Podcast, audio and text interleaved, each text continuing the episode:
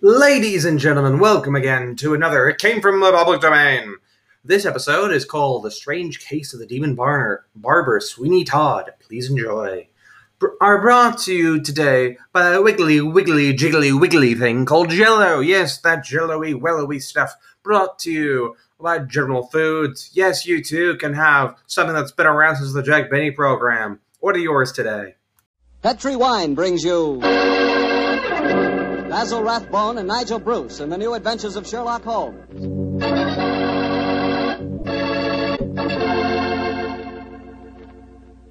The Petri family, the family that took time to bring you good wine, invites you to listen to Dr. Watson tell us another exciting adventure he shared with his old friend, that master detective, Sherlock Holmes. And if you will, I hope you listen to me for a second because I want to tell you about a wine that can make waiting for dinner a pleasure. The wine is Petri California Sherry. Any evening, well, let's say tomorrow evening, right before dinner, pour yourself a glass of Petri Sherry. Just look at it. It's clear as crystal and a wonderful deep amber color. One sure sign of a good sherry. And if you need further proof of just how good Petri Sherry really is, taste it. What wine? That Petri Sherry has a flavor that you know comes right from the heart of the grape. And if you like your sherry dry rather than sweet, you'll really like Petri Pale Dry Sherry. There's no doubt about it. Petri Sherry is one of the most delicious before dinner wines in this swell country of ours. Oh, and say, when you serve Petri Sherry, serve it proudly. Because those letters, P E T R I, on the bottle, spell the proudest name in the history of American wine.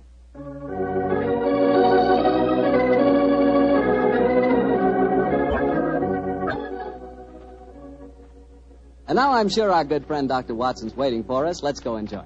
Ah, there you are, Mr. Bartell. Good evening, Doctor.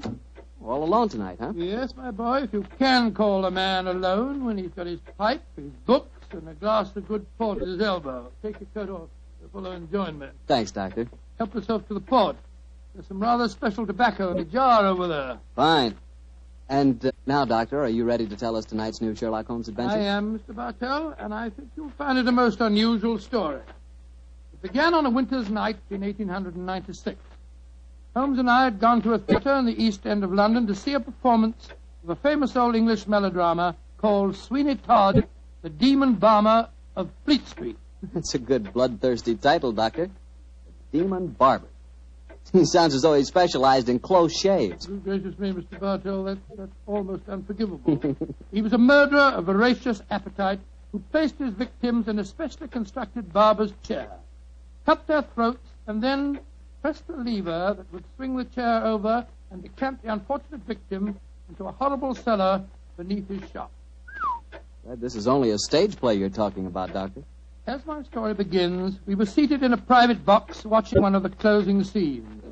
Holmes was leaning forward in his chair, following the action on the stage with an obvious delight, while I sat beside him equally engrossed.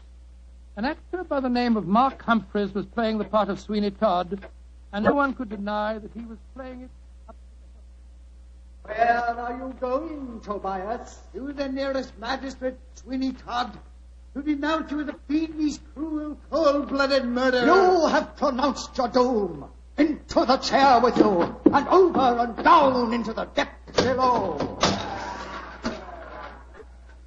Ha ha ha! There. Say, whence comes this apparition?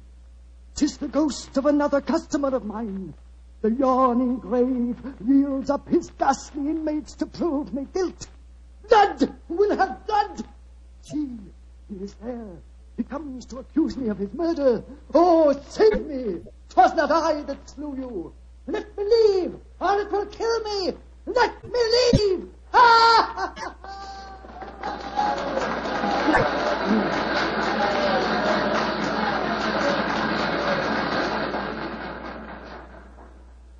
Well, upon my soul, Holmes, that fellow Mark Humphreys is the most florid actor that I've ever seen on a stage. I find him enchanting, Watson. It seems to me he's really caught the flavor of this murderous monster piece. After all, a restrained performance of a Barber Sweeney Todd would be unthinkable. Yes, I suppose it would. But I must say his makeup seems rather overdone. No barber would wear such an enormous beard. It'd be most impractical. Probably get in the customers' faces. By the way, um, I noticed from the program that Mark Humphreys, as well as being the principal actor, is also the owner of the company. Yes, the current trend towards the actor-manager is a healthy sign, I think. Come in. Excuse me, but is one of you gentlemen Mr. Sherlock Holmes? Yes, I am. Oh, I was asked to give you this note. Thank you. Now, who on earth knows that you're at the theatre, Holmes? We'll soon find out. Ah, this note is from Mark Humphreys, our actor-manager. What's it say? Dear Mr. Holmes, I recognize you in your box. Please come to my dressing room after the performance. My sanity, and even the safety of London, perhaps, depends on your compliance. Oh, my sanity and the safety of London. I wonder what on earth you mean. That, my dear fellow, we can only discover by going backstage to meet him. As it is, the curtain's going up in the last scene I see. For a little longer, we must possess our souls in patience.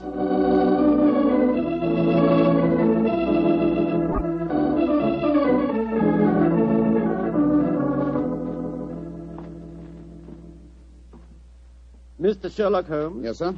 Oh, my name is Lindsay. Derek Lindsay. I'm the business manager. Mr. Humphreys asked me to meet you at the stage door and take you to his dressing room. Thank you very much. Uh, this is my colleague, Dr. Watson. How do you do? Oh, how are you, Doctor? Will you follow me, please? Excuse me asking, Mr. Lindsay, but surely you must be related to that distinguished actor of some years back, Lytton Lindsay. Uh, he was my father, Mr. Holmes. Ah, indeed. The resemblance is extraordinary. With such a heritage, Lindsay, you must love the theatre. It'll probably sound like heresy, but I hate it. However, it's the only thing I was trained for, and there's good money to be made in it, sometimes. And money's the thing I both like and want. Oh, Mr. Holmes, I do hope you'll be able to help Mark Humphreys. He certainly needs it. Oh, know What seems to be his trouble? He'll have to tell you that for himself. But his wife and I think. There's Mrs. Humphreys now. Maria! Maria, this is Mr. Sherlock Holmes and Dr. Watson. Mrs. Mark Humphreys. How do you do? Oh, Mr. Holmes, I'm grateful that you're going to see Mark. He's in such a dreadful state. There have been times lately when, when Mr. Lindsay and I have been afraid he's going out of his mind, haven't we, Derek? Uh, indeed, we have. We're both dreadfully worried about him. In that case, I hope I can be of service. Uh, Which is his dressing room? Number one, next door to mine. Derek, I think it'll be better if Mr. Holmes and Dr. Watson go in alone. I'm sure Mark will sit more freely if we're not in the room. I think perhaps that is a good idea, Mrs. Humphreys. We'll see you later on. Come on, Carl. That's all. Holmes.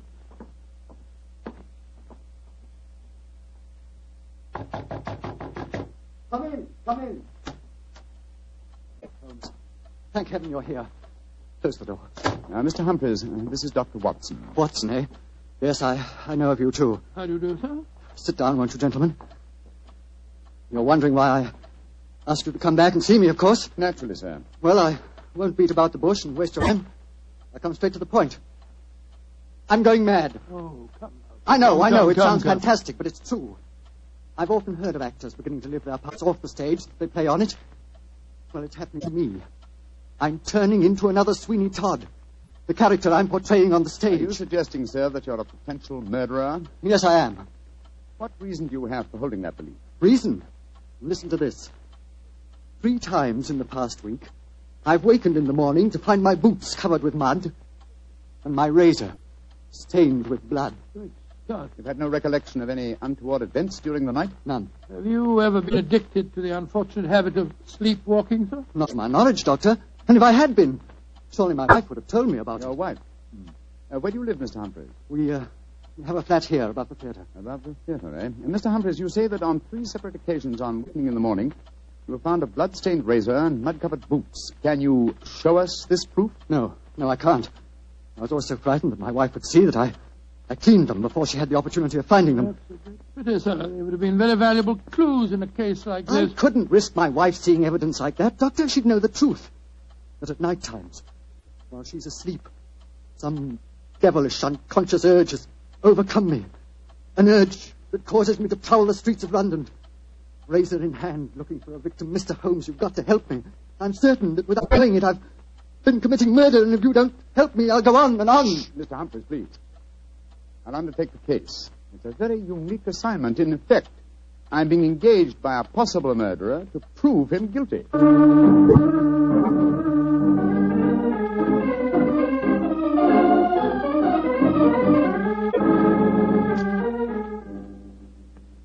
Mr. Holmes, I've been through all the records we have here at Scotland Yard. What have you found, Inspector Gregson? The last two months, we haven't had one case of an unsolved killing with a razor. Any mysterious disappearances, Inspector? Oh, bless your heart, Doctor, there's never a day that passes without one or two of them. Here's a list of them, Mr. Holmes, if it's any use to you. Thanks. Come on, Watson. In the morning, we can go back to the theatre and set our friend's mind. at rest. Obliged to you, Gregson. Glad to be of service, Mr. Holmes.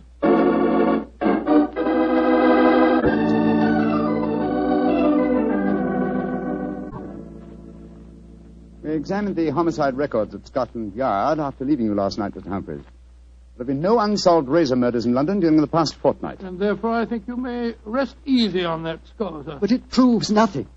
Remember that in the play, Sweeney Todd's victims are never found either. Yes, thanks to his singularly horrible ingenuity in posing of them. But this is real life, Mr. Humphreys. Then how do you account for the bloodied razors and the muddied boots? Well, now, uh, are you sure that they aren't uh, just in your imagination, sir?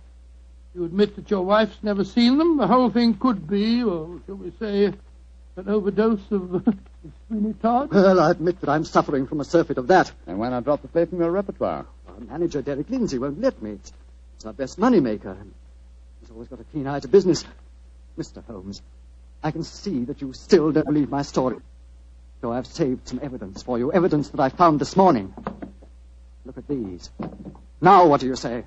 You still think it's my imagination? Cutter, blood-stained razor, and boots covered with mud. Splendid. At last, some real clues to work on. How can you be so calm, Holmes? It happened again last night. Do you realize that I'm a murderer? I'm a menace to society?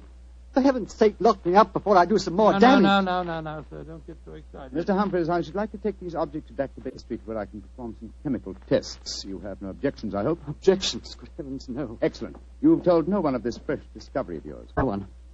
Not even Derek Lindsay. Derek Lindsay, that's your manager, isn't it? Yes, the best friend I ever had. Except for his father before him.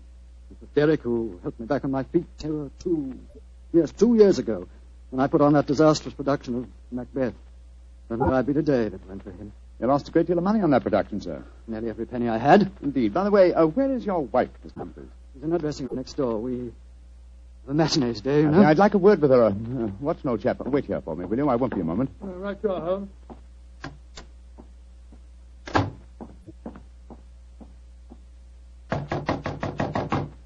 Who is it? Sherlock Holmes. You want to talk to me, Mr. Holmes? For a moment. May I come in, Mrs. Humphreys? Well, couldn't we talk on the stage? It's empty. I should prefer to come into your dressing room, if you don't mind. What I have to say is confidential. Very well, then. Come in. Mr. Holmes, may I introduce Signor Vanelli, our musical director? How do you do, sir? It is a great honor to meet the so great Signor Holmes. I have so admired you. Oh, often I have envied you. Many times I say to myself, Miss Nepti, Uh, Signor Vanelli, if you don't mind, I wish to speak to Mrs. Humphreys alone. Oh, I quite understand. Excuse me, Signor. Adios, Cara Maria. Mr. Holmes, I'm really awfully glad of this opportunity to talk to you. Tell me truthfully, please, what's your opinion of my husband? I haven't formed a definite opinion yet. Except that it's possible that he's the victim of a fraud. I just wanted to ask you a couple of questions, if you don't mind. Of course not, Mr. Holmes. Has your husband ever shown evidence of being a sleepwalker? A sleepwalker? Oh, no, never. I see. Are you a light sleeper? Yes, I am. Exceptionally so. Why? Oh, I'm just curious. You're being very mysterious, Mr. Holmes. Can't you tell even me what's going on? I promised your husband the answer to that question before tonight's performance. I'm afraid I can't tell you any more until then. Oh. And now may I ask a question? Oh, certainly. Though I won't promise to answer it. You said just now that my husband might be the victim of a fraud. What did you mean? Again, I'm afraid that you must wait for the specific answer to that question. However, there's another fraud being practiced on him that I can speak of now. What fraud? The fraud that you are indulging in, Mrs. Humphreys. What do you mean? Of course, this particular fraud is none of my business, but um, when I almost force my way into your dressing room and find your musical director, quantity of rice powder on one shoulder and suggestions of rouge on his cheek, it doesn't take a great deal of intelligence to deduce that your husband is being deceived. Get out of here at once. That's exactly what I propose doing. Good day to you, madam. No doubt I shall see you later on.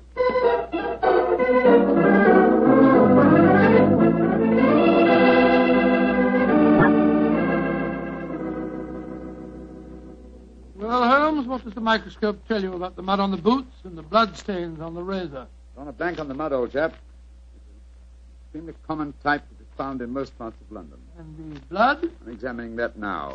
This is as strange case as ever I remember, Holmes. Here you are trying to prove a man innocent when he insists that he's guilty. By George Watson! Here's the answer. What? This blood is definitely not human blood. It's probably canine.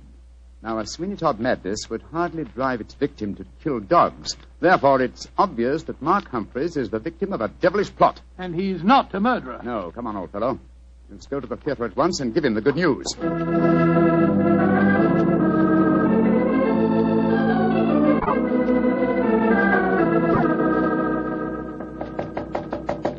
Why doesn't he answer? Three quarters of an hour before the curtain Oh, time. he must be in his dressing room. I'll knock again. Come on, Watson. Let's go in. Holmes, look. Look, he's slumped over his dressing table. I hope we're not too late. Here, give me a hand with him. We are too late. His throat's been cut. Poor devil. I promised him a solution to his troubles before the night was over. Little did I think that the solution would be death.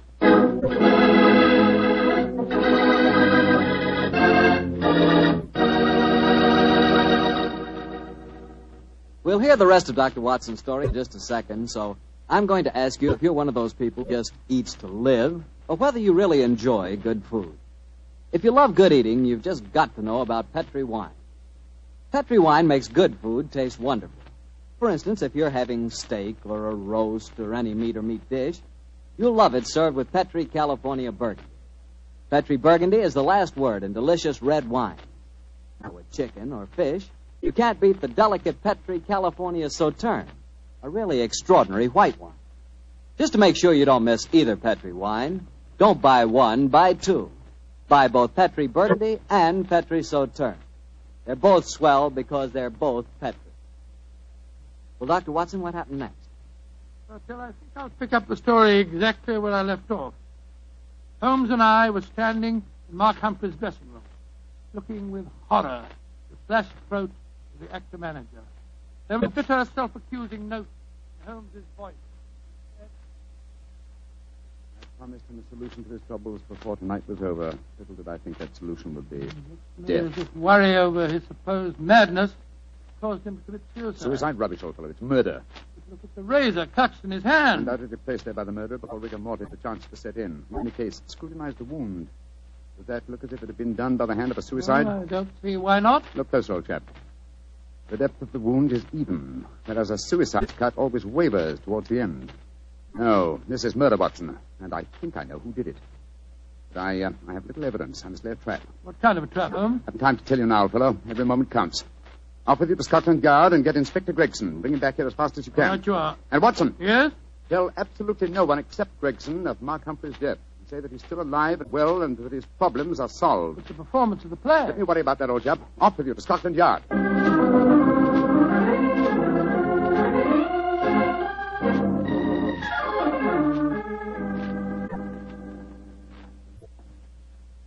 I'm sorry it took so long to find me, Dr. Watson. I was out on another case, you No, that's all right, Inspector.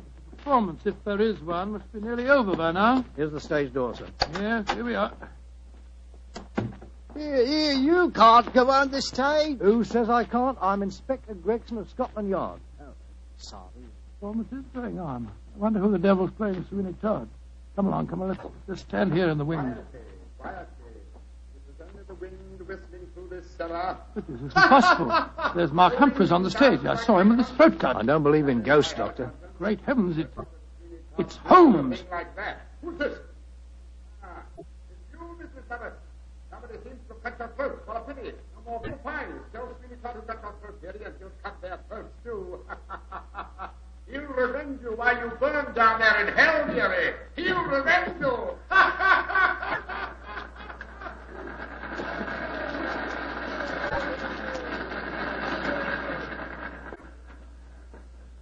Here, here he comes, now, Gregson. Amazing disguise. I never have recognized him. You're both here. Holmes, and what are you up to? Surely that's apparent. I disguised myself as the dead man, hoping to force the murderer's hand. You're running a terrible risk, Mr. Holmes. Part of my profession, Gregson. Shh, shh. Here comes Signor Vanelli, the musical director. My dear fellow, I had to leave the orchestra pit to come and congratulate you. Never have you given a finer performance. Bravissimo, bravissimo. Thank you, thank you. But it is true. You hardly seem the same person.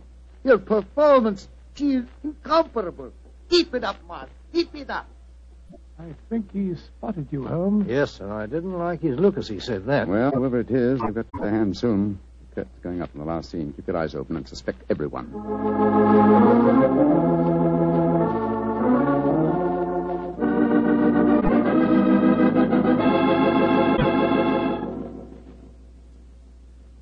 Look, my lord, judge. He's by your side. Do not disagree. Your ermine robe is stained with blood. Sweeney Todd, what dark deed presses on your conscience? Was a dark, foul deed, but heed not what you hear, Lord Judge, nor what you see. Still the figure sits there. I hear it come to this. It is useless to deny my guilt. The very dead rise from their settlements to prove Sweeney Todd a murderer.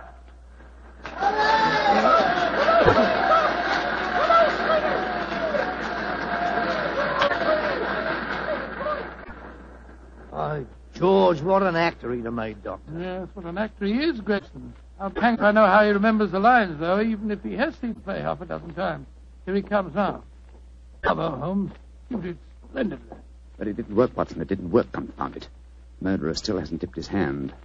Have I underestimated him? Looks as if you have, sir. And if you don't mind my saying so, I think you'd have been a lot wiser to let me handle the case as soon as you found his body, instead of going in for all this uh, dressing up stuff. Oh, but of course. Now I see it. Only one person could have killed Mark Humphreys. Who, Holmes?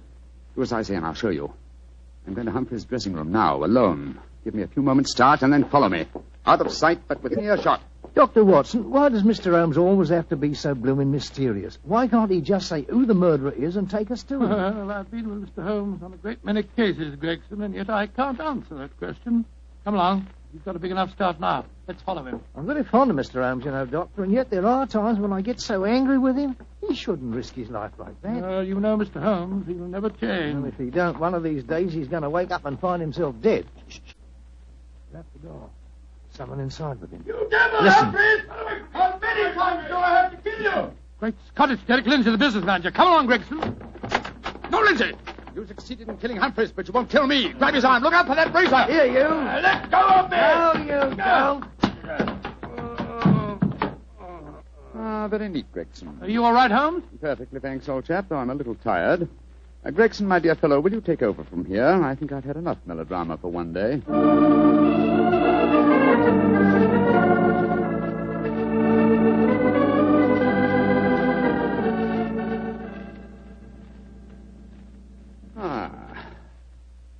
Pleasant, Watson, to be back at Baker Street again, a crackling fire, my dressing gown, and your company combined to make a soothing ending to a somewhat violent day. It's been a most unusual case, Holmes. I still don't entirely understand it. The original plot, of course, was to try and drive Mark Humphreys mad by making him think that he was a murderer. That accounts for the boots and the blood-stained razor. Precisely, my dear fellow. And the killer, having conditioned his victim by this trickery, then murdered him, trying to make it appear a suicide. Now, who had a motive? Three people, Mrs. Humphreys, her lover, Signor Vanelli, and Derek Lindsay. I must say that I suspected the wife. Well, so did I for a while, and yet it was illogical. She knew, and we may therefore presume that her lover knew, that I was suspicious of her. And she must have known that you promised her husband a solution to his troubles before the night was out. It seems highly improbable that she or Signor Vanelli would have faked his suicide at, at that point. Quite right, my dear fellow. So I investigated Derek Lindsay's affairs, and I found that what Humphreys had referred to as the kindly act of a friend in helping him back onto his feet was in reality the mortgaging of his entire theatrical effects. Lindsay stood to inherit the theater on Humphrey's death. Therefore, I was convinced that he was the killer. And then, after he'd murdered him, he saw what he thought to be Mark Humphreys on the stage. Ah, that's where I was slow and stupid, old chap. I couldn't imagine what motive gave the cold, clear nerve to suppress all reactions when he saw his supposed victim revived on the stage. Only at that moment did I realize. And what was the motive that made him hold his hand? The characteristic that ruled his life, Watson avarice. A morbid love of money. You see, if he'd attacked me during the performance, he'd have had to refund the money to the audience. His greed conquered all other passions. It made him wait until the performance was finished before he attempted my life. You know, Holmes, now that the case is solved, I'll tell you something in, in confidence. Please do, old fellow. What is At it? At the end of the play tonight, I was afraid that you'd uh, made a mistake, that you'd slipped up on the case. Uh, Gregson thought so, too. And uh, I, Watson, will tell you something in confidence. Well, what is it?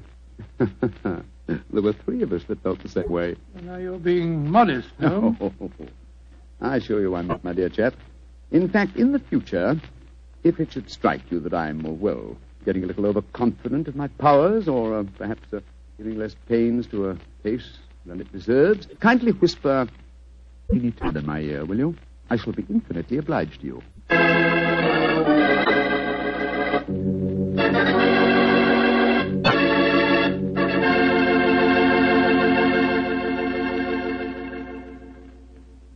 Doctor, that was a swell story. And, and a pretty narrow escape for Holmes. Yeah. He said he almost solved the case too late. Fortunately, it ended well. Mm-hmm.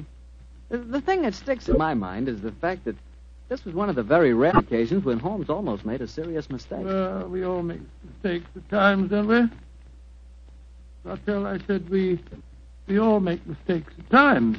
Mm, I suppose so. You mean to stand there and tell me that you never make a mistake? Well, not when it comes to choosing a wine, I don't, because I always choose Petri. Bartell, you trap me again. Could be. But honestly, Doctor, when you choose a Petri wine, you know it's a good wine. Because good wine is the only kind of wine the Petri family makes. And it's easy to understand why when you realize that ever since they started the Petri business back in the 1800s, the Petri family has handed on down from father to son, from father to son, the highly developed fine art of winemaking. Yes, the Petri family's been making wine for generations.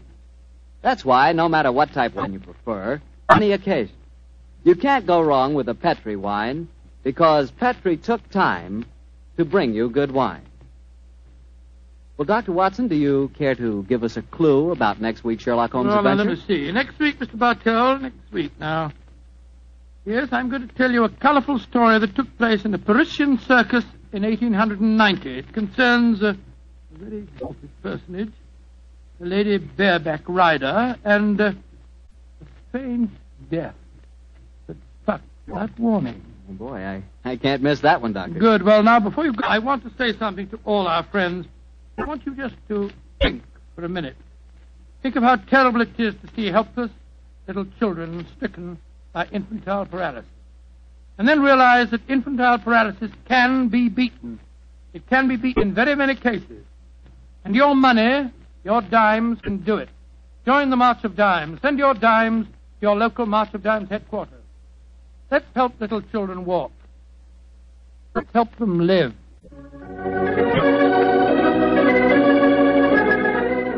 Tonight's Sherlock Holmes adventure was written by Denis Green and Anthony Boucher and was suggested by an incident in this Arthur Conan Doyle story, The Yellow Face. Music is by Dean Fossler. Mr. Rathbone appears through the courtesy of Metro Goldwyn Mayer, and Mr. Bruce through the courtesy of Universal Pictures, where they are now starring in the Sherlock Holmes series.